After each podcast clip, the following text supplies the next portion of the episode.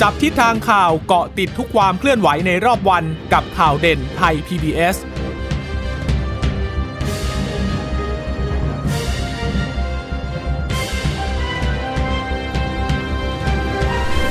สวัสดีค่ะ สวัสดีค่ะต้อนรับคุณผู้ฟังสู่ข่าวเด่นไทย PBS นะคะ เราพบกันเป็นประจำทุกวันจันทร์ถึงศุกร์บ่ายๆแบบนี้ค่ะ อัปเดตข้อมูลข่าวสารที่เกิดขึ้นในรอบวันนะคะ เช่นเคยกับดิฉันจีราชาตาเอี่ยมรัศมี และคุณพึ่งนภาคล่องพยาบาลค่ะ ค่ะ คุณผู้ฟังสามารถรับฟังข่าวเด่นไทย PBS ได้นะคะ ทุกวันจันทร์ถึงศุกร์เจอกับเราสองคนนะคะ ผ่านทางเว็บไซต์ไทย PBS radio com หรือว่าจะฟังผ่านทางแอปพลิเคชันไทย PBS podcast นะคะอ่าก็ติดตามกันได้ทุกวันแล้วก็ฝากฝากสวัสดีคุณผู้ฟังด้วยนะคะ ที่รับฟังเราผ่านทางสถานีวิทยุที่เชื่อมโยงสัญญาณจากไทย PBS ด้วยนะคะ ก็ค่ะกระจายไปยังหลายจังหวัดค่ะ ก็จะเจอกับเราทุกวันอย่างนี้นะคะเอ่อวันนี้ความเคลื่อนไหว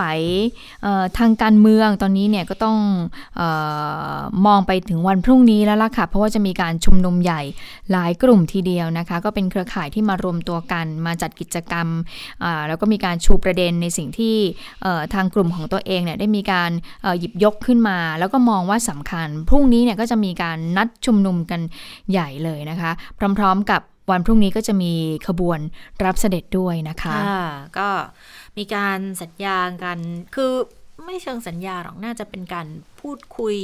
บอกกล่าวกันจากหนึ่งในแกนนำของการชุมนุมที่นัดหมายกันในวันพรุ่งนี้นะคะ ก็บอกว่าคงไม่มีภาพของการคล้ายกับลักษณะของขบวนรถ พระที่นั่งที่อยู่บริเวณเจะเรียกว่าเป็นวงล้อมถ้าเกิดดูจากภาพแล้วก็อาจจะพูดได้อย่างนั้นไม่ไม่ค่อยชัดเจนสักเท่าไหร่ แต่ว่าเอาเป็นว่าทิ้งระยะห่างจากกลุ่มผู้ชุมนุมไม่มากอย่างนี้ก็แล้วกัน ก็บอกว่าไม่คงจะไม่มีภาพในลักษณะนี้หรอก แล้วก็ไม่มีการ ปิดกั้นหรือว่าปิดขวางเส้นทางเสด็จนะคะ อันนี้เป็นคำสัมภาษณ์ที่คุณพัทรพรตั้นงามเนี่ยเมื่อวานอืมพอดีเขาไปที่จุดชุมนุมจุดหนึ่งของทางกลุ่มผู้ประท้วงด้วยนะคะ คือเป็นลักษณะกิจกรรมแบบว่า เขียนมาสิต้องการให้ประเทศเนี่ยไปในทิศทางไหนแก้รัฐธรรมนูญ อยากจะให้เป็นไปในลักษณะไหนนะคะ ก็เลยไปพูดคุยกับแกนนำคือกลุ่มที่นัดหมายวันพรุ่งนี้เนี่ยอาจจะไม่ใช่กลุ่มหลักๆ ที่เราเคยเห็นกันมาอย่างก่อนหน้านะอย่างทางแกนนำเอ่อกลุ่มธรรมศาสตร์และการชุมนุม หรือว่ากลุ่มประชาชนปลดแอกคุณฟอร์ดทัตเทพอะไรอย่างเงี้ยก็อาจจะไม่ใช่ทางทางฝั่งนั้นนะคะ แต่ว่าอาจจะเป็นกลุ่มแนวร่วมที่อาจจะมีบางคนที่เห็นหน้าเห็นตากันมา เนื่องจากว่าการชุมนุมในช่วงนี้เนี่ยคือเป็นการรวมตัวของหลาย ๆ คนหลาย ๆ กลุ่มนะ บางกลุ่มก็จะมีแนวทาง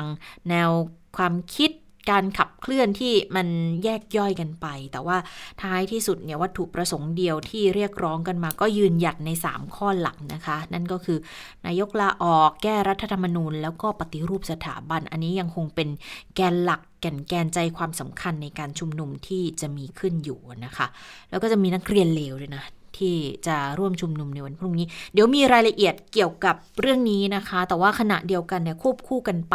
ในเรื่องของการจัดทำคณะกรรมการในการจัดตั้งคณะกรรมการสมานฉันท์ตอนนี้ก็ยังไม่ได้ข้อสรุป แต่ว่าแววมาว่าโครงสร้างเนี่ยน่าจะ เคาะออกมาระดับหนึ่งแล้วแหละ ขณะเดียวกันก็มีการพูดคุยให้ความเห็นเสนอแนะแนวทางจากทางกลุ่มที่เคยเป็นนักการเมืองอดีตนักการเมืองที่เคยอยู่ในสภา แต่ตอนนี้ไปทำงานในเชิงของมวลชน หรือว่าก็ยังคงเป็นเหมือนกับทิ้งแท้งที่ออกมา พูดคุยให้ข้อเสนอแนะกับบ้านเมืองก็ยังคงมีการเสนอข้อคิดเห็นต่างๆ นานาเกี่ยวกับทางออกของประเทศไทยณขณะนี้อยู่นะคะค่ะอย่างคุณอภิสิทธิ์เวชชาชีวะอดีตนายกรัฐมนตรีและอดีตหัวหน้าพรรคประชาธิปัตย์นะคะก็กล่าวถึงกรณีที่ประธานรัฐสภาเดินหน้าตั้งคณะกรรมการปรองดองสมานฉันท์บอกว่าเบื้องต้นเนี่ยก็มีการพูดคุยเพื่อสอบถามความเห็นแล้ว แต่ยังไม่ได้เชิญเข้าร่วมการทำงาน ก็คาดว่าขณะนี้เนี่ยอยู่ระหว่างการพิจารณารูปแบบอยู่ โดยจะต้องให้ความมั่นใจว่ากลไกที่มีขึ้นเนี่ยจะทำให้เกิดความเปลี่ยนแปลง มีข้อสรุปที่สามารถเดินหน้าสู่การปฏิบัติได้ เนื่องจากส่วนตัวเนี่ยก็มองว่าเป็นเรื่องยาก หากจะให้ผู้ชุมนุมเนี่ยร่วมมือ ทั้งที่ข้อเรียกร้องต่างๆเนี่ยมันก็ยังไม่ถูกพิจารณาเลยนะคะ และหากผู้ชุมนุมเห็นว่าการตั้งคณะกรรมการไม่มีประโยชน์ และรัฐบาลไม่ให้ความสนใจก็เป็นภาระหนักของประธานรัฐสภาค่ะดังนั้นก็จะต้องไปหาองค์ประกอบของคณะกรรมการให้ครบถ้วนนะนะคะ ทีนี้ผู้สื่อข่าวก็ถามบอกว่า แล้วเห็นด้วยหรือเปล่าล่ะกับการตั้งคณะกรรมการชุดนี้ คุณอภิสิทธิ์ก็บอกว่าสิ่งสำคัญของปัญหาบ้านเมืองในขณะนี้เนี่ยก็จะต้องมีการแก้ไขปัญหา หากมีคณะกรรมการ แต่ปัญหาไม่ถูกการแก้ไขปัญหาก็ไม่ก็จะไม่คลี่คลาย นอกจากนี้ยังเห็นว่าการแก้ไขปัญหาเฉพาะหน้าตอนนี้เนี่ยก็เป็นหน้าที่สำคัญของรัฐบาล ไปฟังเสียงของคุณอภิสิทธิ์เวชชาชีวะกันค่ะ ยังครับยังเลยครับ แค่เป็นการสอบถามเบื้องต้นนะครับ ผมก็ให้ความเห็นไป ว่าจริงๆ ตัวกรรมการเนี่ยการจะเอาทุกฝ่ายเข้ามานั่งเนี่ยก็คงไม่ง่ายนะครับ แล้วก็ถ้ากรรมการจะมีส่วนในการแก้ปัญหาที่เป็นสถานการณ์ปัจจุบันได้เนี่ยมันก็จำเป็นที่จะต้องพิจารณาเรื่องต่างๆ ที่มันเป็นข้อเรียกร้องได้ครบถ้วน แล้วก็จะต้องมีการให้ความมั่นใจบางอย่าง ว่ากลไกเนี่ยถ้ามีขึ้นมาแล้วเนี่ยจะสามารถส่งผลให้เกิด ความเปลี่ยนแปลงหรือข้อสรุปในทางปฏิบัติได้ เพราะว่าผมมองแล้วว่าเป็นเรื่องยากนะครับที่จะให้ผู้ชุมนุมเรียกร้องเนี่ยเขามาร่วมมือถ้าเขาคิดว่าหนึ่งบางเรื่องที่เขาเรียกร้องก็ไม่ให้เขามีโอกาสแสดงความคิดเห็น หรือสองถ้าหากว่าเขาคิดว่ากลไกนี้ทำงานไปแล้วก็ไม่ได้มีผลอะไรนะครับ เพราะว่าผู้ผู้มีอำนาจก็อาจจะไม่ได้สนใจหรือเห็นด้วยกับงานตรงนี้ เพราะฉะนั้นก็ จึงเป็นภาระหนักของท่านประธานนะครับ ว่าจะทํำยังไง ผมคิดว่าสิ่งสำคัญกว่าคือการแก้ปัญหานะครับ ไม่มีกรรมการแล้วปัญหามันคลี่คลายได้ก็ดีกว่ามีกรรมการแล้วแก้ไม่ได้นะครับ เพราะฉะนั้นอะไรที่จะสามารถทำให้เราคลี่คลายสถานการณ์ได้เนี่ยตรงนั้นต้องเป็นเป้าหลัก อย่าไปเอาตัวรูปแบบหรือกรรมการหรือกลไกมาเป็นตัวตั้ง ส่วนคำถามว่าพลเอกประยุทธ์เนี่ยจำเป็นต้องลาออกจากตำแหน่งหรือเปล่านะคะ คุณอภิสิทธิ์ก็มองว่าก็เป็นดุลยพินิษของนายกพร้อมกับตั้งข้อสังเกตต่อ ข้อเรียกร้องของผู้ชุมนุมที่เรียกร้องให้นายกลาออก แต่รัฐธรรมนูญยังไม่ถูกการแก้ไข ก็ยังคงต้องใช้กติกาเดิมอยู่ แล้วก็มีความเสี่ยงที่จะวนกลับมาสู่ปัญหาปัจจุบันนะคะ ก็เลยแนะนำให้นายกเนี่ยแสดงบทบาทให้ชัดเจน ส่งสัญญาณให้ชัดเจนด้วย โดยเฉพาะกับการแก้ไข รัฐธรรมนูญให้สำเร็จเพื่อให้บรรยากาศนั้นคลี่คลาย แต่หากไม่ลาออกแล้วก็ไม่แสดงความชัดเจนในการแก้ไข รัฐธรรมนูญก็จะทำให้สถานการณ์นั้นรุนแรงมากยิ่งขึ้นค่ะ ค่ะ ก็ไม่ใช่แค่คุณอภิสิทธิ์เท่านั้นนะคะ ที่ออกมาพูดถึงเเรื่องของแนวทางในการแก้ไขสถานการณ์บ้านเมืองณขณะนี้นะคะ เรื่องของคณะกรรมการ พื่อที่จะสร้างความสมานฉันท์เพราะว่าอย่างคุณสุดารัตน์เกยุราพันธ์ อดีตประธานยุทธศาสตร์พักเพื่อไทย แต่ว่าตอนนี้ต้องใช้ตำแหน่งบอกว่าเป็นประธานก่อตั้งสถาบันสร้างไทยนะคะ ก็ออกมาพูดถึงเหมือนกัน มีการพูดถึงแผนบันไดสามขั้นสู่ทางออกประเทศไทย นั่นก็คือเรื่องของการสร้างพื้นที่ปลอดภัย แก้ไขรัฐธรรมนูญและคืนอำนาจประชาชนค่ะ คุณหญิงสุดารัตน์บอกงี้บอกว่า วิกฤตการเมืองครั้งนี้เนี่ยผูกด้วยเงื่อนปมหลายชั้นหลายปัญหา ถ้าเกิดไม่เร่งสางกันตั้งแต่วันนี้อาจจะสายเกินการนะคะ แล้วก็บอกเมื่อก่อนเนี่ยเคยพูดถึงเรื่องของข้อเสนอต่อการแสวงหาทางออกให้ประเทศ ผ่านการนำหลักความยุติธรรมในระยะเปลี่ยนผ่าน แล้วก็ความยุติธรรมในเชิงสมานฉันท์มาใช้เป็นแนวทางแก้ไขปัญหาประเทศเป็นการเร่งด่วนไปแล้ว แต่ว่าก็ยังมีการชุมนุมต่อเนื่องอยู่ แล้วก็มองว่ารัฐบาลเนี่ยยังนิ่งเฉย ยังไม่ตอบสนองต่อข้อเรียกร้องใด ๆ ของผู้ชุมนุมนะคะ แล้วก็มีการสร้างความเกลียดชังระหว่างกันให้เกิดขึ้นในบ้านเมืองด้วย คุณหญิงก็เลยบอกว่าอยากจะขอ นำเสนอบันไดสามขั้นสู่ทางออกของประเทศจะเป็นยังไงไปฟังคุณหญิงกันค่ะ วันนี้เนี่ยดิฉันจะเสนอทางออกอเป็นเหมือนกับบันไดสามขั้น สู่การแสวงหาทางออกให้กับประเทศไทยนะคะก็จะพูดในในในการเสวนาในเรื่องที่หนึ่งก็คือว่าจะเสนอให้มีการทุกอย่างคือพูดกันข้างนอกเนี่ย ท่านนายกท่านก็ไม่ได้ฟัง แล้วก็ฟังก็ไม่ได้นำไปแก้ไข ดังนั้นมันต้องมีเวทีที่ปลอดภัยนะคะ ให้ผู้ที่มีความเห็นต่าง แล้วก็ท่านนายกเนี่ยได้คุยกัน นายกจะทำตัวเป็นกรรมการกลางไม่ได้ เพราะนายกคือคู่ขัดแย้ง ในผู้ชุมนุมก็พูดชัดว่านายกคือผู้ขัดแย้งนะคะ ดังนั้นเนี่ยมันต้องมีเวทีที่ปลอดภัยที่ให้ผู้ชุมนุมผู้เห็นต่าง นะคะได้มีเวทีที่จะคุยกัน เราจะเสนอเป็นคณะกรรมการดิฉันจะเสนอเป็นคณะกรรมการเพื่อแสวงหาทางออกของประเทศ โดยมีกฎหมายรองรับทำไมต้องมีกฎหมายรองรับ เหตุที่ต้องมีกฎหมายรองรับเพราะหนึ่ง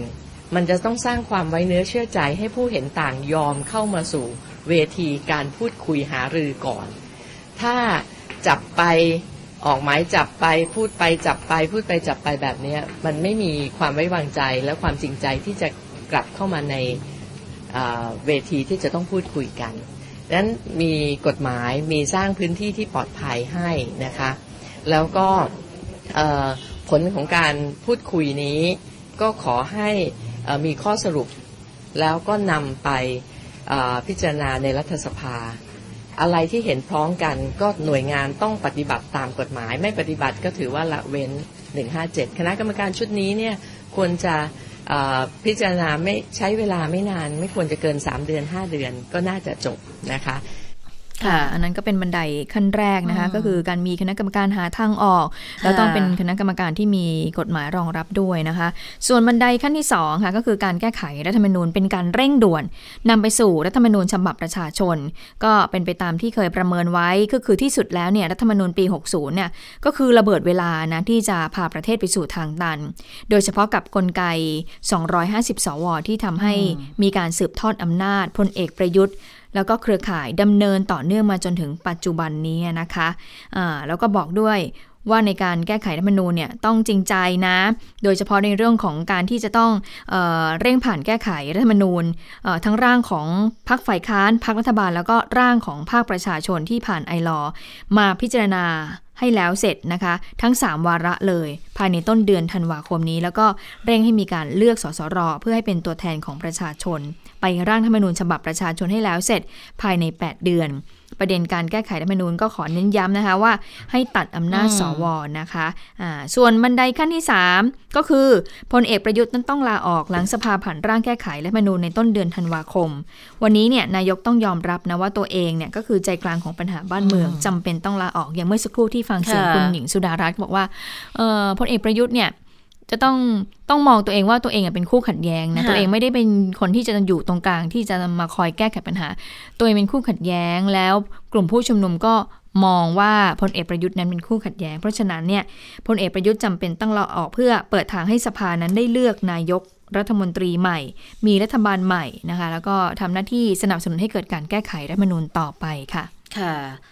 นอกจากนี้นะคะ นอกจากคุณหญิงสุดารัตน์ที่ออกมาให้ข้อมูลให้ข้อเสนอแนะแล้วนะคะ ขณะเดียวกันเนี่ยก็มีการเดินหน้าในกระบวนการต่างๆ อยู่ โดยเฉพาะในเรื่องของอสมานฉันเนี่ยวันนี้ก็มีการออกมาเปิดเผยของทางคุณชวนหลีกภัยเหมือนกันบอกรูปแบบก็ยังไม่เสด็จน้ำก็ยังอาแขนรับความปรองดองกันอยู่นะคะ ขณะเดียวกันเนี่ยเเรื่องของการแก้ไขรัฐธรรมนูญนะ ก็ยังคงเดินหน้ากันต่อนะคะ ถึงแม้ว่าจะมีการบอกว่าอาจจะยื่นเรื่องเพื่อที่จะให้สารรัฐธรรมนูญตีความไปพร้อม ๆ กันเลย ระหว่างกระบวนการเนี่ยทีนี้เรื่องนี้เนี่ยทางคุณอนุสรเอี่ยมสะอาดรองหัวหน้าพักเพื่อไทย ก็ออกมาให้ความเห็นเหมือนกันบอกออประชุม 17-18 พฤษภาคมเนี่ยนะจะถือว่าเป็นบทพิสูจน์และบททดสอบเลยว่าพลเอกประยุทธ์มีความจริงใจในการแก้รัฐธรรมนูญไหม เพราะว่าตลอด 7 ปีเกือบ 7 ปีของการอยู่ในอำนาจเนี่ยประชาชนเคลือบแคลงกังขาต่อความจริงใจในการแก้ไขปัญหาบ้านเมืองของพลเอกประยุทธ์ตลอดมาค่ะ ประชาชนตั้งคำถาม ทฤษฎีสมคบคิด ว่าถูกนำมาใช้ตั้งแต่ม็อบกปปสชัดดาวประเทศมีการสมคบคิดกันในเครือข่ายแม่น้ำห้าสาย เฉพาะกรณีแก้รัฐธรรมนูญทั้งๆทที่รัฐบาลก็แถลงเป็นนโยบายเร่งด่วนข้อที่ 12 ต่อรัฐสภาแต่ 2 ปีแล้วก็ยังไม่มีความคืบหน้า สมคบคิดกันในที่ประชุมรัฐสภา 24 กันยายน อันนั้นเป็นตอนประชุมสมัยวิสามันนะคะ แล้วก็เสนอแล้วก็ลงมติเห็นชอบร่วมกันในการจัดตั้งคณะกรรมการวิสามันพิจารณาร่างแก้ไขรัฐธรรมนูญ ทั้ง 6 ฉบับที่เสนอเข้ามาก่อนที่จะลงมติรับหลักการ สังคมประเมินว่ากลยุทธ์ในการเตะถ่วงซื้อเวลาของการแก้รัฐธรรมนูญ ให้ยาวนานออกไป รวมถึงการร่วมลงชื่อเสนอให้ตุลาการศาลรรัฐธรรมนูญเนี่ยตีความร่างแก้ไขเพิ่มเติม ที่เสนอโดยรัฐบาล ก็เลยกังขาเรื่องความจริงใจ ฟังเสียงคุณอนุสร์กันค่ะ บททดสอบและพิสูจน์ว่าพลเอกประยุทธ์จันโอชามีความจริงใจ ต่อการจะแก้ปัญหา ให้กับประเทศชาติและประชาชนอย่างจริงใจหรือไม่ หรือว่าต้องการจะยื้อซื้อเวลาเพื่อสืบทอดอำนาจออกไปเรื่อยๆ ตลอดระยะเวลาเกือบเจ็ดปีครับ ในการอยู่ในอำนาจของพลเอกประยุทธ์จันทร์โอชา เราได้เห็นทฤษฎีที่เรียกว่าทฤษฎีสมคบคิด สมคบคิดกันตั้งแต่ม็อบกปปสชัดดาวประเทศ และก็ต่อเนื่องในการแช่แข็งประเทศมาห้าปีกว่า จนถึงกรณีของการแก้ไขรัฐธรรมนูญ ทฤษฎีสมคบคิดนี้ยังคงดำรงอยู่หรือไม่ ตั้งแต่ก่อนที่จะโหวตในวาระที่หนึ่งในชั้นรับหลักการ จู่ๆก็ปรากฏว่ารองหัวหน้าพักพลังประชารัฐ เสนอให้มีการตั้งกรรมธิการ ศึกษายติแก้ไขรัฐธรรมนูญทั้งหกยติ ก่อนที่จะลงมติในการขั้นรับหลักการ นั่นก็เสียเวลาแล้วนะฮะไปตั้งกรรมธิการวิสามันหนึ่งเดือน แล้วก็ต่อเนื่องนะครับ โดยการไปเข้าชื่อกัน ซึ่งแกนนำก็คือรองหัวหน้าพักพลังประชารัฐคนเดิมเนี่ยแหละครับ ไปเข้าชื่อร่วมกับสวในการยื่นให้สารรัฐธรรมนูญวินิจฉัยนะครับว่ายติการแก้ไขรัฐธรรมนูญนั้นขัดต่อรัฐธรรมนูญหรือไม่ เอาละฮะพลเอกประยุทธ์จะไปบอกว่าเป็นเรื่องของสว พูดได้ครับ แต่ว่าฟังได้หรือไม่ประชาชนตัดสินใจได้อืมอันนี้ก็ต้องติดตามกันต่อนะคะ เมื่อมีการตั้งข้อสังเกตอย่างนี้มาแล้ว 17 18 เนี่ยแนวโน้มจะออกมายังไงนะอืมกับเรื่องของการแก้ไขรัฐธรรมนูญนะ คะค่ะเอ่อในช่วงแรกๆเนี่ยของการเอ่อในในช่วงของการประชุมรัฐสภาสมัยวิสามันที่นายกบอกว่าจะต้องเออพิจารณาทั้ง 3 วาระให้เสร็จภายในเดือนธันวาคมนะคะหลังจากผ่าน 2 วันนี้ไปก็ดูเหมือนเรื่องของการแก้ไขรัฐธรรมนูญเนี่ยถือว่าเอ่อเป็นสิ่งที่ดูแล้วมีความคืบหน้านะเพราะว่านายกรับปากรับคำใช่ไหมคะ แล้วเราก็ค่ะเชื่อว่าเนี่ยก็คงจะต้องเออผ่านสัก 3 ร่างจาก 7 ร่างถูกต้องไหมคะ ก็คือว่ามีร่างของไอรอด้วยเพราะว่า รอของไอรอด้วยนะคะ แต่ว่าไปไปๆมาๆค่ะ คุณจิตตาคุณผู้ฟังคะมาวันนี้เนี่ยชักไม่มั่นใจแล้วค่ะ ว่าเออสักร่างหนึ่งเนี่ยจะผ่านแล้วหรือเปล่าดิฉันยังไม่ไม่มั่นใจเลยนะ เพราะว่าเอออย่าลืมนะคะว่าสสสวเขาบอกว่าเขาจะไปรวมกัน เพื่อที่จะยื่นสารมนูญเนี่ยว่าบทบาทหน้าที่ของรัฐสภาสามารถที่จะแก้ไขรัฐธรรมนูญ โดยเฉพาะเรื่องของการตั้งสสรได้หรือไม่นะคะตรงส่วนนี้แล้วก็มีรายงานเข้ามาว่า ฉบับของไอรอฉบับภาคประชาชนเนี่ยอาจจะไม่ผ่านด้วย เพราะว่าฉบับไอรอเนี่ย จะมีการแก้ทั้งหมวด 1 หมวด 2 ที่เป็นหมวดที่ที่เกี่ยวข้องกับสถาบันพระมหากษัตริย์ด้วย ตรงนี้ก็เลยเป็นสิ่งที่หลาย ๆ ฝ่าย โดยเฉพาะสว เพราะว่าอย่าลืมนะคะว่ารับหลักการเนี่ยวาระแรกจะต้องค่ะได้เสียงของสว อย่างน้อยเนี่ย84 84 เสียง ใช่ก็ถือว่าค่อนข้างเยอะทีเดียว ดังนั้นแต่ต่อแต่ว่าตอนนี้เนี่ยมีสวจำนวนหนึ่งเนี่ยที่ 40 กว่าเสียงนะไปยื่นเรื่องให้สารรัฐธรรมนูญนั้นตีความแล้ว เพราะฉะนั้นก็ไม่แน่ใจว่าถ้าจะมารับหลักการในวาระที่หนึ่งเนี่ยเสียงของสวเหล่านี้เนี่ยจะว่ายังไงบ้างนะคะะทีนี้มาดูเรื่องของออพรบการออกเสียงประชามติกันสักเล็กน้อยนะคะเพราะว่าวันนี้เนี่ยก็มีผู้สื่อข่าวถามคุณชวนหลีกภัยประธานสภาผู้แทนราษฎรเหมือนกันนะคะ คุณชวนก็บอกว่ากรณีที่ครมเนี่ยส่งให้ที่ประชุมร่วมรัฐสภาพิจารณาในฐานะเป็นกฎหมายที่เกี่ยวกับ เกี่ยวข้องกับการปฏิรูปว่า จะมีการประชุมนัดพิเศษ ซึ่งก็รอการกำหนดเวลาหลังการลงมติรับหลักการยติแก้ไขรัฐธรรมนูญทั้ง 7 ฉบับนั้นเสร็จสิ้น โดยไม่มีการตั้งกรรมการตามรัฐธรรมนูญขึ้นมาชี้ขาดว่า เป็นร่างกฎหมายเกี่ยวกับการปฏิรูปหรือไม่ เพราะว่าฝ่ายกฎหมายของรัฐสภาเนี่ยได้ตรวจสอบแล้ว และก่อนที่ครมจะส่งมายังรัฐสภาก็ได้พิจารณาแล้ว เช่นกัน จึงไม่ต้องให้คณะกรรมการร่วมพิจารณาอีกนะคะค่ะทั้งนี้ตามรัฐธรรมนูญมาตรา 270กำหนดให้การพิจารณาร่างกฎหมายเกี่ยวกับการปฏิรูปประเทศในหมวด 16 ให้พิจารณาในที่ประชุมร่วมกันของรัฐสภา แต่หากว่าสมาชิกสงสัยให้เข้าชื่อกันขอให้ประธานเนี่ยส่งเรื่องให้คณะกรรมการร่วม ก็คือประกอบด้วยประธานริษภา แล้วก็มีกรรมการอีก 4 คนนะคะ มาร่วมพิจารณาด้วยนะคะ ส่วนเรื่องนี้ตอนนี้คุณชวนก็บอกว่าก็ส่งมาแล้วแหละนะคะแต่ก็ยังก็คาดว่าจะต้องพิจารณาในเรื่องของรัฐธรรมนูญทั้ง7 ยติเนี่ยให้เสร็จสิ้นเสียก่อนไปฟังเสียงของคุณชวนกันค่ะ ได้ส่งมาถึงแล้วครับ แล้วก็ผมได้อนุมัติให้บรรจุแล้วครับ ครับผมเรื่องนี้อ่าเราก็คืออนุญาตให้ใช้ให้พิจารณาในที่ประชุมรัฐสภาเลยไม่ต้องมีคครับณะกรรทั้มงการสภาก็ดูแล้วครับ สภาได้ดูแล้ว แล้วก็ฝ่ายรัฐบาลก็ก็มีผู้เชี่ยวชาญกฎหมายนะฮะครับ แล้วก็ส่งเข้ามาเมื่อวานซืนนี่ผมก็ส่งมาบรรจุระเบียบวาระอันนี้จะเริ่มพิจารณาได้ช่วงไหนครับต้องนัดประชุมพิเศษนะฮะ ครับยังไม่ได้กำหนดเวลาครับ ยังไม่ได้กำหนดเวลาว่า เพราะว่าเดิมทีเดียวเราจะบรรจุทุกเรื่องในการประชุมครั้งต่อไปเนี่ย แต่ว่าในที่ประชุมของกรรมการประสานงานของทุกฝ่ายก็มีความเห็นว่าในวันที่ 17 ขอเอาเฉพาะเรื่องรัฐธรรมนูญกับเรื่องที่กรรมกรรมธิการพิจารณาเสร็จแล้ว ก็เลยเรื่องอื่นก็เลยต้องตัดไปก็เลย ระเบียบวาระที่ออกวันนี้ก็จะเป็นสองเรื่องครับ นี้ความพร้อมในการพิจารณาลงมติสัปดาห์หน้านี้เรียบร้อยแล้วหรือยังตอนนี้ก็เตรียมทุกฝ่ายก็เตรียมกรรมการประสานงาน เตรียมความปลอดภัยเผื่อมีมวลชนมาติดอันตามนี้ก็ทางสวเขากลัวเรื่องนี้อยู่ครับผมครับไม่มีการกำชับเรื่องความปลอดภัยอะไรเพิ่มเติมไม่ได้กำชับพิเศษเพราะว่าในนี้สภาดูอยู่ แต่ข้างนอกก็เป็นเรื่องของข้างนอกรัฐบาลดูแลครับอืม นายกก็เอ่อคุณชุนก็บอกว่าอ่าก็ไม่ได้เตรียมพร้อมอะไรก็เป็นหน้าที่ของทางตำรวจแต่ว่าสวก็เอ่อก็กังวลอยู่นะคะเพราะว่าสวก็บอกว่าเอ่อ พิจารณาวันเดียวไหม แล้ววันที่ 18 พฤศจิกายนเนี่ยก็ให้มีการลงมติเลยอยากลงมติกลางวัน เพราะเกิดว่าลงมติเนี่ยไปล่วงเลยในเวลากลางคืนเนี่ยก็ก็เกรงว่าม็อบเนี่ยจะมาชุมนุมกันที่บริเวณรัฐสภาก็ทำให้มีการปิดล้อมกันเกิดขึ้น กลับบ้านไม่ได้หรือเปล่านะคะ ส่วนเรื่องของการออกเสียงประชามติเมื่อสักครู่นี้เนี่ยนะคะก็พรรคฝ่ายค้านก็ค่อนข้างกังวลค่ะเพราะว่าไม่เห็นด้วยนะคะที่จะให้นำร่างพรบออกเสียงประชามติเนี่ยเข้าสู่ที่ประชุมร่วมของรัฐสภา เนื่องจากเห็นว่าไม่เข้าข่ายเป็นกฎหมายปฏิรูปในหมวด 16 ของรัฐธรรมนูญค่ะอ่าก็ต้องรอดูนะคะว่าคุณชวนจะหรือว่าทางคณะกรรมการที่ร่วมกันเนี่ยว่าจะกำหนดให้มีการประชุมในเรื่องของพรบออกเสียงประชามติเมื่อไหร่นะคะค่ะส่วนเรื่องของรูปแบบกรรมการสมานฉันท์ที่บอกไปเมื่อสักครู่ บอกว่ายังไม่เสด็จน้ำเนี่ยก็มีการพูดถึงเรื่องของฝ่ายค้านด้วยเหมือนกันนะคะ ที่บอกว่า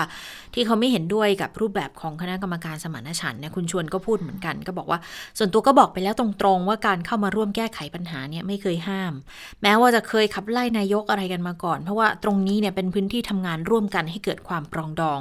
ไม่ต้องการลดการทำหน้าที่ของฝ่ายค้านนะคะ ส่วนการเชิญผู้ทรงคุณวุฒิมาเข้าร่วมเนี่ยคุณชวนบอกว่าจริง ๆ ก็ยังไม่ได้ทาบทามเป็นทางการค่ะ แต่ว่ามีหลายชื่อเหมือนกันที่สถาบันพระปกเกล้า แล้วก็นายแพทย์ประเวศวสีเสนอเข้ามา หลายชื่อตรงกันค่ะ หลายคนก็เป็นอาจารย์ที่เคยทำงานลักษณะนี้มาก่อนแล้วหลายครั้ง แต่ก็คิดคิดว่าควรมีคนในภาคปฏิบัติเนี่ย เข้ามาทำงานด้วยนะ ก็เท่ากับว่าคณะกรรมการสมานฉันท์รูปแบบก็ยังไม่ตกผลึกไม่เสด็จน้ำกันดีนะคะ ค่ะ มาดูเรื่องของการรับมือการชุมนุมกันหน่อยนะคะ เมื่อช่วงต้นชั่วโมงเราก็เกริ่นไปแล้วว่าพรุ่งนี้เนี่ยจะมีการชุมนุมหลายหลากหลายกลุ่มด้วยกันนะคะเอ่อตอนนี้มีความชัดเจนแล้วนะคะ น่าจะมีอย่างน้อย 3 กลุ่มนะคะเอ่อก็บอกว่าพลตำรวจตรีปิยะตาวิชัย รองผู้บัญชาการตำรวจนครบาลก็บอกว่ากลุ่มแรกเนี่ยก็คือบริเวณหน้ากระทรวงศึกษาธิการค่ะถนนราชดำเนินกลาง ต่อเนื่องไปยังอนุสาวรีย์ประชาธิปไตย กลุ่มนักเรียนเลวก็จะมีการนัดชุมนุมพรุ่งนี้เหมือนกันช่วงบ่าย กลุ่มนี้ยังไม่ได้กำหนดเวลาค่ะ และมีแนวทางว่าจะเดินหน้าจากเอ่อเดินจากหน้ากระทรวงศึกษาธิการไปยังอนุสาวรีย์ประชาธิปไตยด้วยนะคะ กลุ่มที่ 2 ตั้งแต่เวลา 16นาฬิกาถึง 19นาฬิกากลุ่มผู้หญิงปลดแอกก็มีการจัดงานเฟมินิสต์ปลดแอกบริเวณแยกคอกวัว ก็ขยับขึ้นมานิดหนึ่งอยู่ในพื้นที่สอนอชนะสงคราม และกลุ่มที่ 3 ค่ะม็อบเฟส จัดบริเวณอนุสาวรีย์ประชาธิปไตย ก็เริ่มตั้งแต่เวลาบ่ายสองยันเที่ยงคืนเลยกำหนดเวลายาวนานมาก ก็อยู่ในพื้นที่ของสอนอสำราญราษฎร์แล้วก็สอนอชนะสงครามต่อเนื่องกันนะคะเมื่อพูดถึงสอนอทำให้ดิฉันนึกถึงตู้ไปรษณีย์ตอนนี้ไม่รู้ตกลงกันได้หรือยังนะคะ ว่าสอนอไหนจะจะเป็นคนที่รับผิดชอบเออจัดการตู้ไปรษณีย์นั้นเขาบอกว่ามีอย่างน้อยๆเนี่ยสี่สอนอสี่สอนอมสี่สอนอแต่ว่าตอนนี้น่าจะยังอยู่ที่ชนะสงครามนั่นแหละนะคะค่ะ ส่วนเรื่องของการเอ่อดูแลความเรียบร้อยนะคะ การจัดการค่ะชุมนุมพลตำรวจตรีจิรสันแก้วแสงเอกเอ่อรองผู้บัญชาการตำรวจนครบาลก็บอกว่า คาดว่ากลุ่มผู้ชุมนุมก็จะมาอนุสาวรีย์ประชาธิปไตย ก็อาจจะกระทบผิวการจราจรบริเวณถนนราชดำเนิน ดังนั้นประชาชนควรที่จะหลีกเลี่ยงนะคะ ถนนราชดำเนินใน ถนนราชดำเนินกลาง ถนนราชดำเนินนอก ถนนสมเด็จพระปิ่นเกล้า ถนนวิสุทธิกษัตริย์ ถนนจักรพรรดิพงศ์ถนนหลานหลวง ถนนดินสอ ถนนตะนาว สะพานพระราม 8 สะพานสมเด็จพระปิ่นเกล้านะคะเอ่อโดยหลักการจะไม่ปิดการจราจร ก็คาดการณ์ว่าจะมีผลกระทบตั้งแต่เวลาเที่ยงอืมหากไม่จำเป็นก็หลีกเลี่ยงเส้นทางก่อนค่ะนะคะ กรณีมีกลุ่มผู้ชุมนุมลงมากีดขวางการจราจร ไม่สามารถผ่านไปได้ก็จะทำการ ปิดการจราจรค่ะค่ะ ก็ยังมีเส้นที่ใช้ได้อยู่ ทางอัสดางสุขโขทัยสวรรคโลกหลานหลวงเจริญกรุงสะพานกรุงทน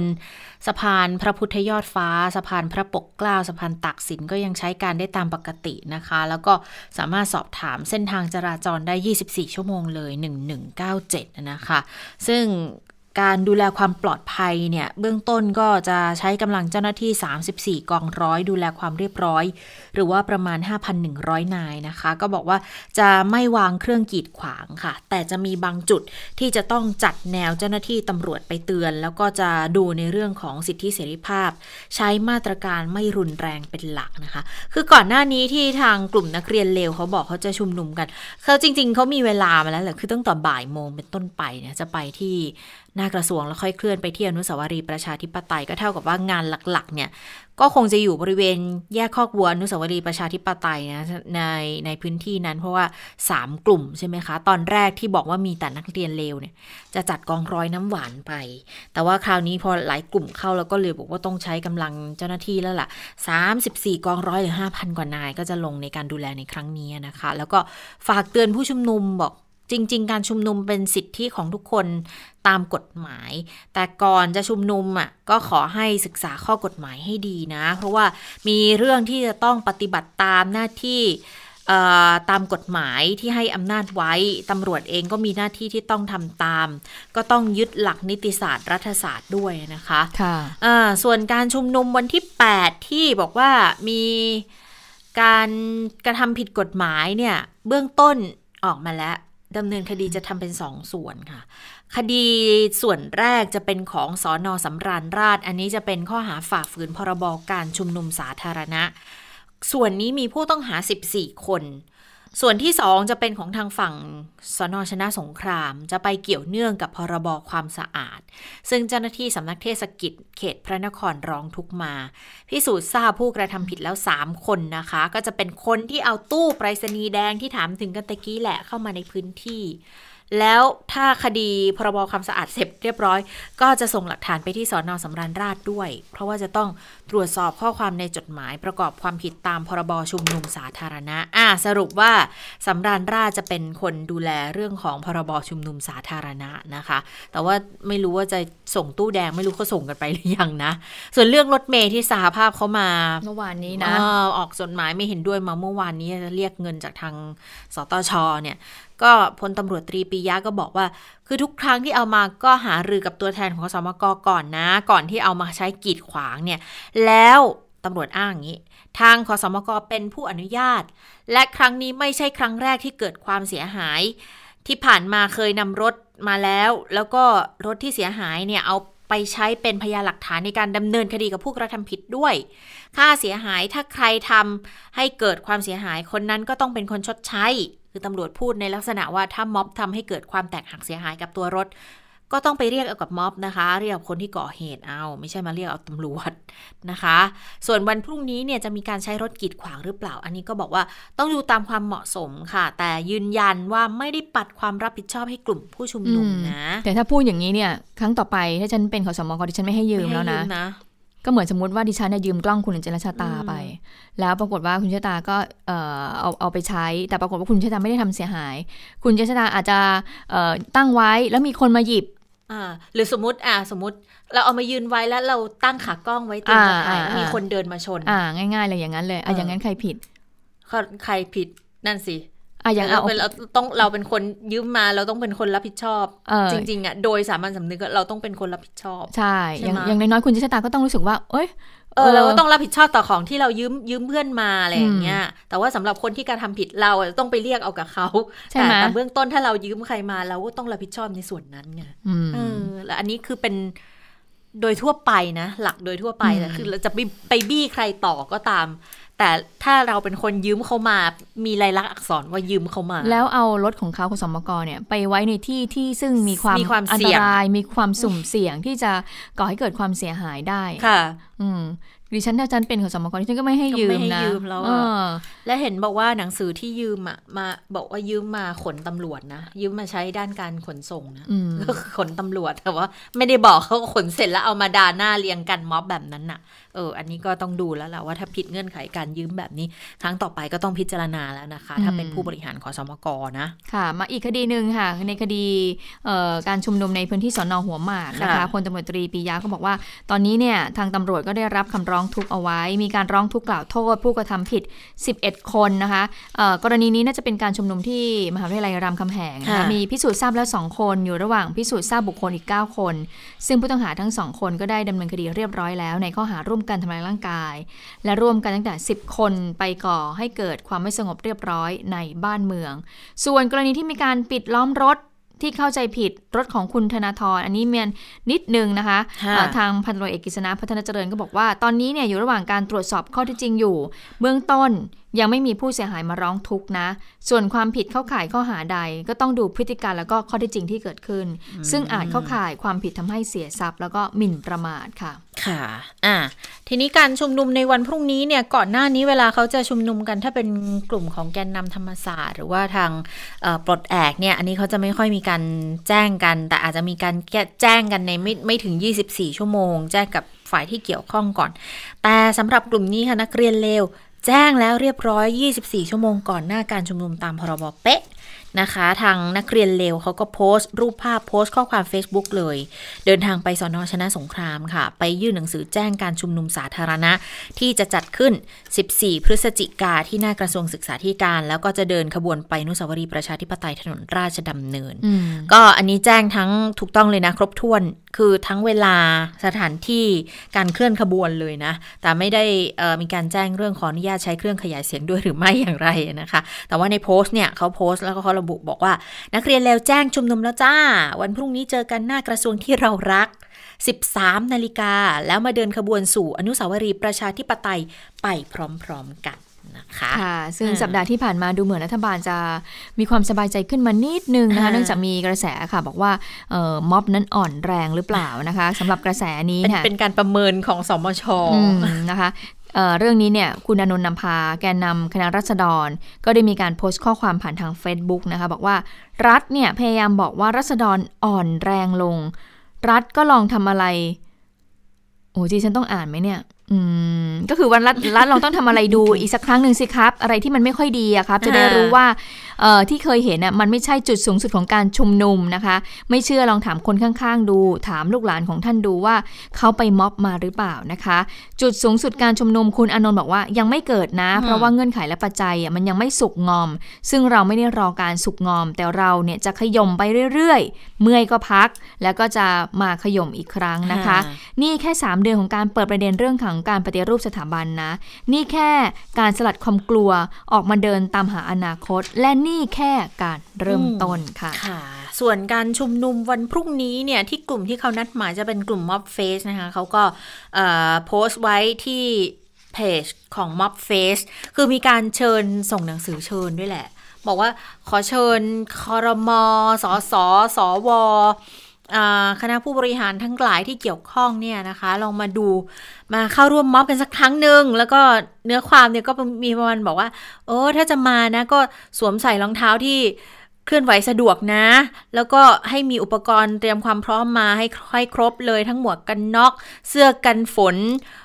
ถุงมงถึงอะไรพวกนี้นะคะ แล้วก็บอกเอ่อร่มร่มอะไรทำนองเนี้ยนะคะ ก็บอกว่าเพราะว่าไม่สามารถคาดเดาได้ไงว่า เวลาตำรวจที่เขามาดูแลการชุมนุมเนี่ย จะมีแท็กติกอะไรที่คาดการไม่ได้อีกนะ คือเชิญมาเหมือนกับว่า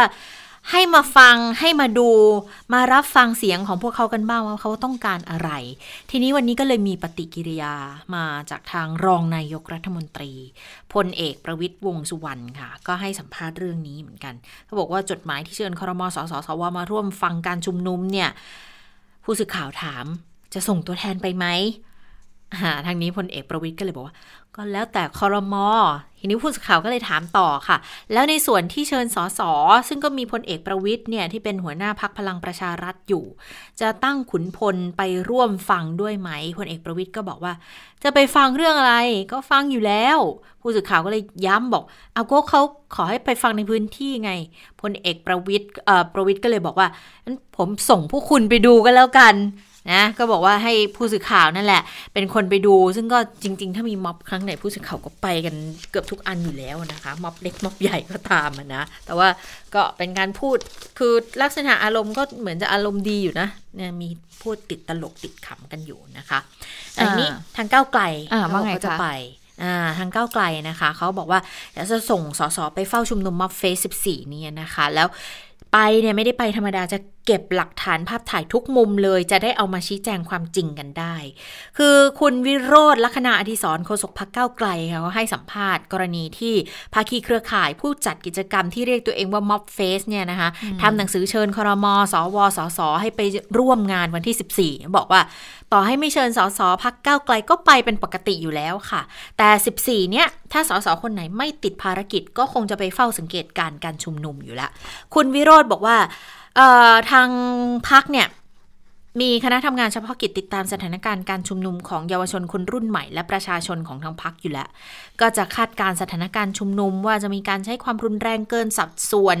มีความไม่ชอบธรรมหรือเปล่า โดยทางพลตำรวจตรีสุพิสารพักดีนฤนาถนะคะสสบัญชีรายชื่อที่เป็นประธานคณะทำงาน ก็จะมอบหมายให้สสเข้าไปสังเกตการณ์การชุมนุมว่าจะต้องทำอะไรบ้าง อย่างการถ่ายภาพถ่ายสำคัญสำคัญในมุมต่างๆ ซึ่งก็จะบันทึกช่วงเวลาอยู่แล้วด้วย เพื่อให้เป็นหลักฐานกันอย่างชัดเจน ค่ะค่ะ เรื่องของการเมืองหมดแล้วนะที่ฉันจะไปเรื่องเศรษฐกิจแล้วนะคะค่ะที่ฉันจะไปมาตรการคนละครึ่งค่ะค่ะ ก็ถือว่ามีข่าวดีนะคะที่บอกว่าคนละครึ่งเนี่ยจะต่อเฟสสอง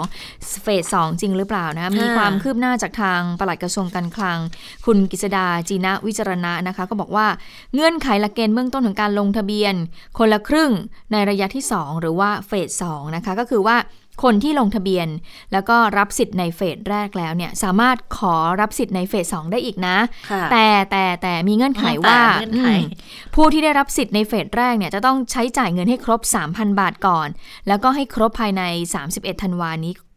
ด้วยนะ ก็คือว่าอ๋อใช้อันแรกให้ครบไม่ใช่ให้หมดแบบก่อนอ่าให้หมดก่อน และหลังจากนั้นเนี่ยลงทะเบียนเฟสสองคุณสามารถที่จะทำได้ โดยกระทรวงการคลังก็บอกว่าเอ่อก่อนที่จะเอ่อในในในการลงทะเบียนเข้าไปเนี่ยมันก็จะมีปุ่มขึ้นมา กระทรวงการคลังก็จะไปเพิ่มปุ่มหรือข้อความ แล้วก็ให้ผู้ลงทะเบียนน่ะเฟสแรกยืนยันว่าจะเข้าร่วมมาตรการต่อไปหรือไม่ ถ้าเข้าร่วมก็จะได้รับเงินในส่วนของเฟสสองค่ะด้วยนะคะ ถ้าโดยรวมๆแล้วเนี่ยก็คือว่าถ้าต่ออีกก็คือ 6,000 บาทนะคะที่จะได้ โดยผู้ที่ลงทะเบียนและและและได้รับสิทธิ์ในเฟสสองเนี่ย จะไม่ได้รับสิทธิ์ย้อนหลังนะคะ ก็คือจะไม่ได้รับเงิน 3,000 บาท สมมติว่าดิฉันไม่ได้เข้ารอบค่ะแรก ดิฉันมาเข้าในเฟสสองดิฉันก็จะได้เงินแค่เฟสสองเท่านั้นนะคะ คือ 3,000 บาทไม่ได้ไปรับสิทธิ์เหมือนเฟสแรกนะคะค่ะโดยรูปแบบทั้งหมดไม่ว่าจะเป็นวงเงิน และจำนวนสิทธิ์ที่จะขยายเพิ่ม จะชัดเจนในช่วงเดือนธันวาคมนี้ค่ะ ก็คือว่าแน่ๆเลยตอนนี้เนี่ยต่อเฟสสองแน่นอนค่ะแต่ยังไม่รู้ว่าจะเพิ่มให้อีกกี่สิทธิ์นะคะอืมเออแล้วอาจจะเพิ่มวงเงินหรือเปล่าอันนี้ไม่แน่ใจ หรือว่าจะยังคงเดิม 3,000 บาทอยู่นะคะ ก็ต้องรอดูงบประมาณที่จะใช้ด้วยนะคะ ซึ่งเบื้องต้นเนี่ยกระทรวงการคลังก็ยืนยันว่ามีเม็ดเงินเพียงพอนะคะสำหรับเงินที่จะใช้ในโครงการเอ่อคนละครึ่งเฟสสองก็จะเป็นเงินกู้จำได้ไหมคะเงินกู้ค่ะช่วงเอ่อเอ่อโควิดต้นปีแรกๆอะนะคะเงินกู้ 1 ล้านล้านบาท ในส่วนที่เกี่ยวข้องกับการฟื้นฟูผลกระทบโควิด -19 4แสนล้านบาทแหละ ซึ่งตอนนี้เนี่ยมันยังเหลือวงเงินที่สามารถที่จะนำมาใช้จ่ายงบประมาณได้2แสนล้านบาทนะคะอืมเพราะฉะนั้นก็รอกันไปเลยนะคะค่ะสำหรับเฟสสองใครที่ยังไม่เคยลง ก็คงจะต้องก็ลงไปได้ลงในครั้งค่ะหน้า แต่ไม่รู้ว่าครั้งเมื่แรอกไหร่เนี่ยกี่สิทธิ์อะไรอย่างนี้ใช่เนาะครั้งแรกเขาให้ 10 ล้านคนใช่ไหมค่ะแต่ว่าครั้งที่2นี้ยังไม่รู้ว่ากี่สิทธิ์ แต่ว่า ตามร้านค้าก็ถือว่าเป็นเรื่องที่โชคดีนะ เพราะว่าร้านค้าก็จะได้ต่อเนื่องอย่างซอย 64 ใกล้ๆกับสถานีไทย PBS เนี่ยโอ้โหแต่ละร้านเนี่ยติดคนละครึ่ง ติดป้ายกันแล้วติดใช่ไหมป้ายแขวนเลยอย่างวันนี้ที่ฉันไปซื้อผช่วงลไม้แรกๆไปนี่ไม่เห็นเลยนะเงียบไม่มีไม่มีอืมแต่เขาคงเห็นบอกเฮ้ยร้านนี้พอเขาติดแล้วคนใช่เข้าไปใช้บริการถูกกัต้นองเยอะเนอะก็เลยแบบเออไปลงกันอย่างวันนี้บ้ดิฉันซื้อผะไรลไม้ใช่ไหมคะแม่ค้าก็ถามดิฉันเลยว่า โครงการเอาคนละครึ่งคนไหมละครึ่งไหมคะ เข้าได้นะคะดิฉันบอกไม่มีอะค่ะ ดิฉันเลือกใช้อีกตัวหนึ่งไม่ตอนนี้กำลังมีค่ะเริ่มค่อยเขวใช่ตอนนี้แล้วค่ะกำลังเริ่มค่อยเขวเพราะรู้เพสึราะกว่าว่าไม่มีตังค์จะไปชอบดีมีคืนจะไม่รอดแล้วค่ะ แม่ค้าก็บอกเลยบอกว่า เนี่ยก็ตอนแรกก็ไม่ได้ใช้แต่แบบว่าแบบว่าลูกค้าเนี่ยก็จะมาถาถามมกันมากเยอะถามว่าอ่าคนละครึ่งไหมคนละครึ่งไหมค่ะแล้วปรากฏว่าคนแถวนั้นแม่ค้าแถวนั้นอะก็แบบคนละครึ่งกันหมด แล้วก็พอเอ่อติดป้ายว่าคนละครึ่งเขาก็ขายได้ไงเออเออเขาก็เลยเข้าซึ่งร่วมโครงการซึ่งดิฉันรู้สึกว่าชอบโครงการนี้นะคืออย่างน้อยมันก็มีการรับผิดชอบร่วมกันของสองฝ่ายของทั้งรัฐบาลและของของผู้บริโภคเองด้วย แล้วมัน ก็ทำมันช่วยได้เยอะจริง ๆ เพราะว่าอย่างคนที่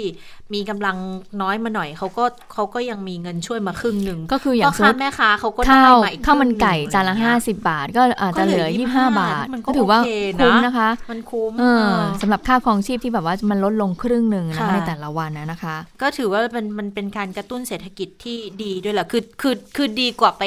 ให้แบบหวานแหนะ และอันนี้อืมคือมันก็ดีอย่างว่ามีทางเลือกสองทางเลือกคือถ้าคุณไม่ลงโครงการนี้เนี่ย คุณไปใช้ช็อปดีมีคืนอีกอันก็ได้นะ อันนี้ก็ก็ก็ดีเหมือนกันนะคะ ที่มีทางเลือกให้มาหลาย ๆ ทางแบบนี้นะ แล้วก็โอ้รู้สึกว่าถ้าคนที่ลงไปตั้งแต่ครั้งแรกนี่ดีจังเลยอะ ไม่ต้องมาไม่ต้องมาแย่งสิทธิ์เพิ่มนะอืมแค่กดยืนยันสิทธิ์เองอะว่าขอรับต่อก็เท่ากับว่าคุณได้เงินช่วยตั้งตั้งหกพันเนาะอืมกี่เดือนเนี่ยประมาณ3 4เดือนก็โอแต่เคแต่เลยนะดิฉันกำลังตั้งข้อสังเกตว่า ถ้าเกิดว่ารัฐให้ต่อคนละครึ่ง รัฐก็ต้องให้กับผู้ที่มีบัตรสวัสดิการแห่งรัฐด้วยนะ เพราะว่าคนที่มีบัตรสวัสดิการแห่งรัฐเนี่ยเขาไม่ได้คนละครึ่งในมาตรการนี้เขาได้เดือนละ 1,000 บาทไปแล้วค่ะประมาณ 3 เดือนเพิ่มขึ้น 1,000 บาท 3 เดือน เพราะฉะนั้นเนี่ยถ้าหลังเสร็จสิ้นเดือนธันวาคมแล้วเนี่ยแล้วรัฐเนี่ยมีโครงการคนละครึ่งต่อ ก็ต้องต่อให้กับทางผู้มีบัตรสวัสดิการแห่งรัฐด้วยอืมแต่อันนี้เขายังไม่บอกใช่ไหมใช่ว่าตอนนี้ยังไม่ว่าบอกเลยใส่ให้ผู้มีเอ่อผู้มีบัตรสวัสดิการแห่งรัฐด้วยหรือเปล่า แต่ว่าคนละครึ่งเนี่ย ขยายแน่นอน ก็น่าจะเป็นช่วงเอ่อธันวาต้องรีบบอกแล้วแหละนะคะธันวาธันคมวาก็เพราะว่าต้องรีบบอกแล้วล่ะเอ่อมันจะเป็นของขวัญให้กับประชาชนในปี 64 ด้วยนะคะค่ะอ่าอย่างเอ่ออาจารย์คณะเศรษฐศาสตร์ มหาวิทยาลัยธรรมศาสตร์ค่ะค่ะผู้ช่วยศาสตราจารย์ภาคินสิริประพานุกูลนะคะภาวินก็ภาภาวิวินนนะคะก็บอกคล้ายๆ กับคุณเจษตาบอกว่า ก็มองแล้วเป็นมาตรการค่อนข้างดีนะ จูงใจให้เกิดการใช้จ่ายได้จริง เพราะว่ารู้เพราะว่าผู้ซื้อก็รู้สึกว่าราคาสินค้าน่ะถูกลงไปครึ่งหนึ่ง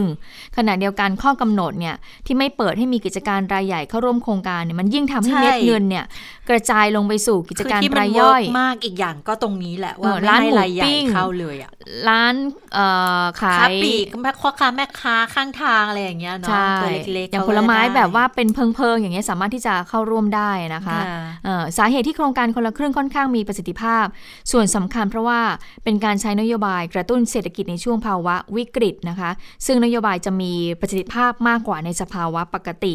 โดยมีการศึกษาของต่างประเทศ ยืนยันว่าในช่วงปกติเนี่ยการใช้จ่ายภาครัฐเพื่อกระตุ้นเศรษฐกิจ 1 บาทเนี่ยจะส่งผลกระทบต่อเศรษฐกิจเพียง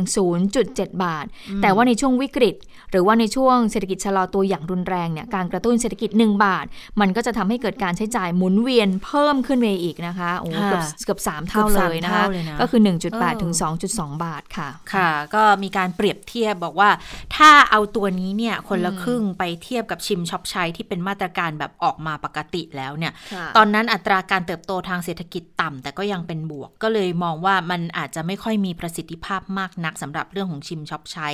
ส่วนเราเที่ยวด้วยกันเนี่ยประโยชน์อาจจะไปตกกับภาคธุรกิจท่องเที่ยวก็จริง แต่ปรากฏว่าส่วนลดร้อยละ40 ก็ โรงแรมขนาดใหญ่เขาก็มีมีแหล่งจูงใจคนที่อยากจะเข้าไปพักมากกว่าโรงแรมเล็กอยู่แล้ว ก็กลายเป็นว่ามันไปเกิดผลกระทบข้างเคียงที่รัฐไม่ได้ตั้งใจก็คือกลุ่มโรงแรมขนาดใหญ่เขาจะได้เปรียบมากกว่า ซึ่งอันนี้ก็จริงนะ คือเราอะถ้าถ้าเทียบกับตัวเองนะคะ เราก็อยากจะลองไปแบบ โหโรงแรมคืนเป็นหมื่นดูเนาะเออถ้าเกิดว่าอุ๊ยดูซิมันจะหรูขนาดไหน ถ้าใช้เข้าโครงการเนี้ยอย่างน้อยก็ได้หมื่นหนึงเราก็จ่ายไปห้าพันหรือเท่าไหร่หหกกสิพันบ60%ที่เราจ่ายเองอะเนาะจ่ายเองหกพันอีกอีกอีกสี่พัน4,000ก็รัดจ่ายออกให้อืมแล้วเราได้อยู่แบบครั้งหนึ่งในชีวิตอะไรอย่างเงี้ยหมื่นคืนละหมื่นอะไรโอ้มันก็ก็ดูแล้วมันก็น่าจูงใจกว่าจะไปโรงแรมที่เราก็สามารถมีศักยภาพไปพักได้คืนละพันสองพัน อะไรประมาเขาณบอกว่าย่ยโรงแรมอันนี้คือที่เอ่อภูเก็ตนะก็บอกว่าในช่วงวันหยุดที่ผ่านมาเนี่ยเขาบอกว่าเต็มเลยนะเยอะเลยใช่ไหม300ห้องนี่เต็มมากเพราะว่าเออเกิดจากไออย่างโครงนี้การแหละเราเที่ยวด้วยกันค่ะนี่แหละนะแต่คะกลายเป็นว่าโรงแรมขนาดเล็กๆอะก็ กลายเป็นถูกมองข้ามไปแล้วเราบอกว่า ถ้าถ้าโรงแรมในเรทราคาเนี้ยก็ไม่ต้องมาช่วย เราไปทีหลังเราก็ยังพอมีศักยภาพที่จะไปเองได้อะไรอย่างเงี้ยส่วนใหญ่ก็เลยจะมองกันว่าเออคนละครึ่งนี่แหละออกแบบมาได้ดี แล้วก็เป็นการใช้จ่ายของภาครัฐในช่วงที่มีประสิทธิภาพ และกระตุ้นเศรษฐกิจดีขึ้นอย่างเห็นผลเม็ดเงินลงถึงกลุ่มคนรายย่อย นี่ก็เลยมองว่าเป็นเรื่องที่เป็นนโยบายที่โอเคเลยนะคะ ค่ะ ส่วนเรื่องของโควิด -19 สั้น ๆ ค่ะ ก็คือว่าวันนี้ก็มีติดเชื้อเพิ่มนะคะค่ะ9คนจาก 7 ประเทศด้วยกันนะคะเอ่อส่วนเรื่องของการเอ่อกักกักตัตัวว จาก 14 วันที่ลดลงเหลือ 10 วันนะคะ วันนี้ทางคุณอนุทินชาญบริกูลก็บอกว่าเบื้องต้นเนี่ยที่ประชุมชุดเล็กสบคชุดเล็กเนี่ยก็เห็นชอบในหลักการแล้ว ก็อยู่ระหว่างการทำรายละเอียด เพื่อเสนอต่อสบคชุดใหญ่ในสัปดาห์หน้า ก็มั่นใจค่ะ คุณอนุทินบอกว่าการลดเหลือให้ 10 วันเนี่ยอยู่ในวิสัยที่ทางเราสามารถที่จะดูแลได้ ไม่แพร่เชื้อได้ แล้วก็มั่นใจในมาตรการสาธารณสุขของเรานะคะ ก็ ทั้งหมดเนี่ยก็จะต้องตัดสินใจในสบคชุดใหญ่สบคชุดใหญ่ในสัปดาห์หน้าอีกทีนะคะค่ะอะช่วงนี้ได้เวลาสถานการณ์ในต่างประเทศแล้วคุณสวรักษ์สวัสดีค่ะ สวัสดีค่ะ สวัสดีค่ะ คุณผู้ฟังสวัสดีทั้งสองท่านค่ะโอ้โหวันนี้ต้องเริ่มด้วยข่าวนี้เลย เกี่ยวเนื่องกับการเลือกตั้งสหรัฐอเมริกานะคะอืมเป็นไงแล้วก็บ้างคะมีล่าสุดล่าสุดจริง ๆ มันมีแถลงปการริ้นมาร้อนๆเลยใช่ไหมโอ้โหร้อนมาก มันเป็นแถลงการจากหน่วยงานที่ดูแลเรื่องของการเลือกตั้งนะคะ และค่ะหน่วยงานนี้เนี่ยเป็นหน่วยงานที่เขารวมแบบหลาย ๆ องค์กรเลย ทั้งหน่วยงานจาก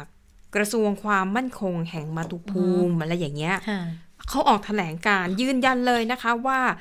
ผลการเลือกตั้งเมื่อวันที่ 3 พฤศจิกายนที่ผ่านมายืนยันว่าทั่วประเทศ ไม่มีการโกงเลือกตั้งเกิดขึ้น ไม่มีการ โกงบัตรนับคะแนน ไม่มีการลบบัตรนับคะแนนทิ้ง ไม่มีการเปลี่ยนถ่ายยักย้ายอะไรทั้งสิ้นคือ คือในฟาดหน้าทุกข้อกล่าวหาของทางใช่ประธานาธิบดีเลย คือถ้าอ่านเนื้อหาในรายละเอียดของแถลงการอันเนี้ยราวกับออกมาเพื่อฆ่าทรัมป์คือแจกแจงละเอียดมากค่ะเนื่องจากว่าก่อนหน้านี้อะทรัมป์เนี่ย คือทวิตข้อความตลอดว่าอืมในรัฐนั้นเนี่ยระบบคอมพิวเตอร์ที่ใช้เนี่ยแอบลบคะแนนคนที่ลงคะแนนให้ทรัมป์หายไปตั้งหลายล้านเสียง ไอ้รัฐนี้ก็ไม่ยอมให้ผู้สังเกตการณ์เออเข้าไปสงสัยจะต้องมีการแบบทิ้งบัตรลงเจคะแนอนบัตขรองเออเจอคนทิ้งบัตรโอ้หโหกพันใบอะไรนู่นใช่นี่นะคะ ดังนั้นรายละเอียดของแถลงการฉบับนี้ ยืนยันชัดเจนว่าไม่มีการโกงเกิดขึ้นทั่วประเทศค่ะนะคะ อ่าแล้วก็ทิ้งท้ายด้วยนะว่า ใครก็ตามเนี่ยที่ไปเห็นข้อมูลที่ให้ข้อมูลผิดๆเกี่ยวกับการเลือกตั้งเนี่ยเอ่อคือกรุณาอย่าแชร์ต่ออืมแม้ว่าเอ่อแถลงการที่ว่าจะออกมาจากประธานาธิบดีก็ตามนี่ดิฉันก็เห็นทวิตเตอร์ก็ยังคงแสบอยู่เสมอใช่ต้นเสมอปลายนะใช่จะไปดูโพสอืต์มของทำที่เกี่ยวกับเรื่องข้อกล่าวหาเลือกตั้งเนี่ยขึ้นเยอะมากเตือนก่อนเลยนะ ยังไม่ใช่ให้เห็นนะ บอกว่า มันมีข้อความที่ค่ะอาจจะไม่ถูกต้องนะอยู่จะดูหรือเปล่า อืมถ้านะคะจะดูก็กดดูอะดังนั้นพอมีแถลงการอะไรออกมาแบบนี้นี่คือมันพูดง่ายๆคือดับฝันทรัมป์แล้วล่ะทรัมป์คุณค่ะไม่ต้องมาออกโต้อะไรอย่างนี้ เพราะว่านี่เป็นแถลงการจากหน่วยงานของรัฐบาล ซึ่งรัฐบาลสหรัฐคือเชื่อถือได้ร้อยเปอร์เซ็นค่ะมันไม่เหมือนของบ้านเราที่ พอมีแถลงเราก็ยังไม่เชื่ออีกนะ แต่ของอเมริกาเนี่ย คือทำงานมีหลักการก็เชื่อถือได้ แล้วที่สำคัญเนี่ยล่าสุด สำนักข่าวหลาย ๆ แห่งรวมถึงค่ะ BBC ด้วยประกาศผลการนับคะแนนที่รัฐแอ CNN ริโซด้วยใช่ไหมนา CNN ก็คอแล้วเพิ่งจะคอใช่ก็สรุปไบเดนนะมีคะแนนนำเยอะกว่าเดิมอีกฮะคือตอนแรกเท่าไหร่270 กว่า ตอนนี้เนี่ย 290 เสียงที่ไบเดนได้ไปและทรัมป์เนี่ยได้แค่ 217ค่ะคือห่างมาก แล้วคะแนนที่นับเนี่ย ส่วนต่างเนี่ยเป็นหลักหมื่น ดังนั้นอืมต่อให้นับใหม่ มันก็ไม่น่าจะไม่น่าเปลี่ยนแปลงจะพลาไปดกว่าเดิม ไม่น่าจะบัตรเขย่งกันเป็นหลักอะหมื่น อเมริกาคงไม่รู้จักอ๋อว่าใครไม่มีเก่งกว่าใช่ไหมก็สรุปอะตอกย้ำชัยชนะให้กับไบเดนนะคะ แล้วก็พอมีแถลงการของหน่วยงานด้านการเลือกตั้งออกมา จีนในที่สุดแสดงความยินดีได้แล้วใช่ไหมใช่กระทรวงการต่างประเทศของจีนนะคะ ออกแถลงการแสดงความยินดีกับไบเดนในฐานะว่าที่ประธานาธิบดี แล้วก็มีทิ้งท้ายว่า จีนเนี่ยก็เคารพต่อการตัดสินใจของชาวอเมริกันอันนี้ถือเป็นกุญแจสำคัญเลยนะค่ะในศึกเลือกตั้งในครั้งนี้ดังนั้นหลายฝ่ายที่กักเนี่ยไม่ต้องกักไม่กักแล้วแล้ว ไม่ต้องกักแล้วนะอะคะแต่บ้านเราก็ไม่ได้กักตั้งแต่แรกแล้วนะ เพราะว่าพลเอกประยุทธ์นี่ส่งสารไปตั้งแต่ช่วงแรก ๆ ที่อืมสื่อเขาบอกเลยว่าไบเดนค่ะชนะค่ะ ก็มีหลายประเทศที่ยังไม่ยอมประกาศชัยชนะ แต่ว่าพออะมีแบบนี้พี่แล้วใหญ่พี่จีนค่ะเปิดแล้วก็เลยตามอะที่เหลือก็แต่อันนี้จริงหรือเปล่าตาคะมได้ที่บอกว่าก่อนหน้านี้คือมีความพยายามจะสกัดขัดขวางการแสดงความยินดีของทางรัฐบาลต่างๆ โดยคณะของทางทรัมป์เนี่ยอันนี้ไม่รู้ข้อเท็จจริงยังไงนะ อืม ไม่ไม่รู้ว่าเขาจงใจหรือเปล่าแต่ที่แน่ ๆ ก็คือมีหลายคนออกมาพูดอะอย่างไมค์พอมเพโอเนี่ย อันเนี้ยพูดแบบ ดูไม่ค่อยเหมาะสม ไมค์พอมเพโอเนี่ยออกมาแถลง แล้วก็นักข่าวก็จะถามเรื่องแบบเรื่องเลือกตั้งเนี่ยแหละ เรื่องการเปลี่ยนถ่ายว่าค่ะมันจะราบรื่นไหมมีประโยคนึงไมค์พอมเพโอ ในฐานะรัฐมนตรีต่างประเทศนะ พูดว่าการเปลี่ยนถ่ายอำนาจไปสู่การดำรงตำแหน่งเป็นสมัยที่สองของทรัมป์จะเป็นไปอย่างราบรื่น อืม มันใช่เหรอ ดิฉันก็เลยไปนั่งอ่านว่าพอมเปโอพูดประโยคนี้จริง ๆ หรออมปรากฏว่าเขาพูดจริง ๆ แต่ว่าโอ้ในประโยคถัดมาเนี่ยเขาก็พูดอีกครั้งหนึ่งว่า เออคล้ายๆกับบอกไม่ว่าประธานาธิบดีคนใหม่จะเป็นคนต่อไปจะเป็นทรัมป์หรือจะเป็นไบเดน การเปลี่ยนผ่านอำนาจจะเป็นไปอย่างราบรื่นแน่นอนอืมถ้าในฐานะนักค่ะการทูตก็มันมันถือว่าไม่เหมาะสมเออไม่เหมาะสมไม่เหมาะสมอย่างมาก แล้วด้วยตำแหน่งด้วยเนี่ยนะคะ แล้วนี่อาจจะเป็นหนทางหนึ่งที่ทำไมหลายประเทศถึงยังไม่กล้าฟันธงก็เลยกลายเป็นเออบอกว่ามีการสกัดกั้นใช่ไม่ให้แสดงความยินดีค่ะแล้วก็ แม้แต่สสของพรรครีพับลิกันเองหลายคนค่ะนะคะ ก่อนหน้านี้ก็ออกมาบอกอู้ทรัมป์คุณควรจะต้องยอมรับความจริงแล้วแหละ คุณควรจะต้องยอมให้มีการเปลี่ยนผ่านอำนาจอย่างราบรื่น เพราะอย่างที่เรารายงานไปเมื่อวานนี้นะคะว่า มันไม่ใช่เรื่องของตัวคนแล้วแต่อันนี้มันคือเรื่องของการทำงานด้านความมั่นคงของประเทศ เพราะว่าในวันศุกร์ตามเวลาท้องถิ่นในอเมริกาเนี่ยอย่างที่บอกมันจะมีการสรุป เอ่อเรื่องของข่าวกรองประจำสัปดาห์แล้วก็บอกว่าทีมไบเดนเนี่ยควรจะต้องได้เข้านะอืมคือถ้าไม่ได้เข้าเนี่ย มันจะสร้างทำให้การรอยมันมีรอยต่ออะแล้วมันจะงานด้านความมั่นคงอาจจะพลาดได้เหมือนกับที่เคยเกิดเหตุในโจมตี World Trade Center เมื่อปี 2001 เพราะว่าตอนนั้นเนี่ย การส่งผ่านอำนาจล่าช้า เพราะว่าเอ่อ ผลการนับคะแนนของจอร์จ W. Bush กับอัลกอร์เนี่ยมันอืมอันนั้นน่ะมันสูสีจริง ๆ อันนั้นต้องยอมเขานะคะ แต่ว่าปีนี้เนี่ย มันไม่ควรจะช้าค่ะด้วยเหตุที่ว่าผลการเลือกตั้ง มันค่อนข้างจะขาดอย่างชัดเจนถูกต้องนะคะอะเราก็ต้องรอดูท่าทีดูทวิตของทรัมป์แหละว่าค่ะท่าทีจะเปลี่ยนไปหรือยังหรือจะดื้อต่อ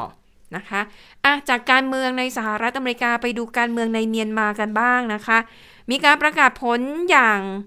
ไม่เป็นทางการนะคะ ก็ชัดเจนนะคะ เป็นไปตามโผว่าคณะพักเลือกตั้งพัก NLD ขององซานซูจี ชนะเลือกตั้งอย่างถล่มทลายนะคะพักสันนิบาตแห่งชาติเพื่อประชาธิปไตย ได้ไปทั้งหมด 346 ที่นั่ง ก็คือเกินกว่า จริง ๆ ได้แค่ 322 ก็ชนะแล้วอะค่ะ อันนี้ได้ไป 346 ที่นั่งถือว่าชนะขาดลอยนะคะ ก็จากนี้ NLD ก็เดินหน้านะคะจัดตั้งเอ่อ คณะรัฐบาลชุดใหม่ ซึ่งก็ไม่น่าจะเป็นปัญหา เพราะว่าคือตัวเองก็เป็นมาแล้วอะหนึ่งสมัยนะคะ นี่ก็คือแค่สารต่อนโยบายของตัวเองที่ทำกันไว้ ผลการเลือกตั้งก็สะท้อนให้เห็นว่า แม้ประชาคมโลกจะต่อต้านองซานสุจี ด้วยข้อหาที่ว่าเธอไม่ค่อยใยดีต่อชะตากรรมของชาวมุสลิมโรฮิงญาแต่สำหรับชาวเมียนมา องซานซูจีถือว่าเป็นผู้นำที่ประชาชนให้ความไว้วางใจสูงมาก ถึงขั้นลงคะแนนให้เธอนั้นได้กลับมา บริหารประเทศอีกสมัยแต่แน่นอนนะคะ รัฐธรรมนูญของเมียนมานั้นตอนนี้ยังเหมือนเดิมดังนั้น ยังไงทหารหรือว่าอดีตทหารก็ยังคงมีบทบาท ในการบริหารประเทศค่ะอยู่นั่นเองนะอะอันนี้ก็คือความคืบหน้าเรื่องของการเลือกตั้ง ในเมียนมาจบแน่นอนในอเมริกาก็น่าจะจบเช่นเดียวกัน แต่ที่ฮ่องกงค่ะค่ะสอเข้าวุ่นอีกรอบ เพราะว่าล่าสุดนะคะ อันนี้เป็นผลสืบเนื่องมาจากกฎหมายความมั่นคงที่รัฐบาลจีนประกาศใช้ ล่าสุดเนี่ยเขาเพิ่มกฎใหม่นะคะว่า จีนเนี่ยอนุมัติให้ผู้บริหารของฮ่องกงสามารถไล่สสออกจากตำแหน่งได้ทันที โดยไม่ต้องมีการพิจารณาในศาลใด ๆ ทั้งสิ้น เพียงแค่ว่าสสคนนั้นแสดงออกว่าส่งเสริม หรือสนับสนุนการแยกตัวเป็นอิสระของฮ่องกงเพียงเท่านี้ถูกปลดออกจากตำแหน่งสสได้เลย ไม่ต้องขึ้นศาลและที่ผ่านมามีสสโดนไล่ออกแบบนี้ไปแล้ว 4 คน ก็เลยทำให้สสฝ่ายค้านของฮ่องกงทั้งหมด 15 คนตอนนี้ พร้อมใจกันยื่นหนังสือลาออกเพื่อประท้วงรัฐบาลจีนนะคะ แล้วก็รัฐบาลจีนก็ออกมาตอบโต้ว่า การรวมตัวลาออกแบบนี้ถือว่าท้าทายอำนาจของรัฐบาลจีนนะคะ แล้วก็เป็นไปได้ว่าอาจจะต้องโดน จัดการขั้นเด็ดขาดต่อไป ล่าสุดค่ะ รัฐบาลของอังกฤษก็บอกว่าการกระทำของจีน ถือว่าละเมิดข้อตกลงในปฏิญญาร่วมจีนอังกฤษนะคะอะอาจจะเป็นการสุมไฟรอบใหม่ ในฮ่องกงจะมีการประท้วงอีกหรือเปล่าอะก็ต้องติดตามกันต่อไปนะคะ ค่ะ และทั้งหมดก็คือข่าวเด่นไทย PBS วันนี้นะคะ เราทั้ง 3 คนลาไปก่อน สวัสดีค่ะ สวัสดีค่ะ สวัสดีค่ะ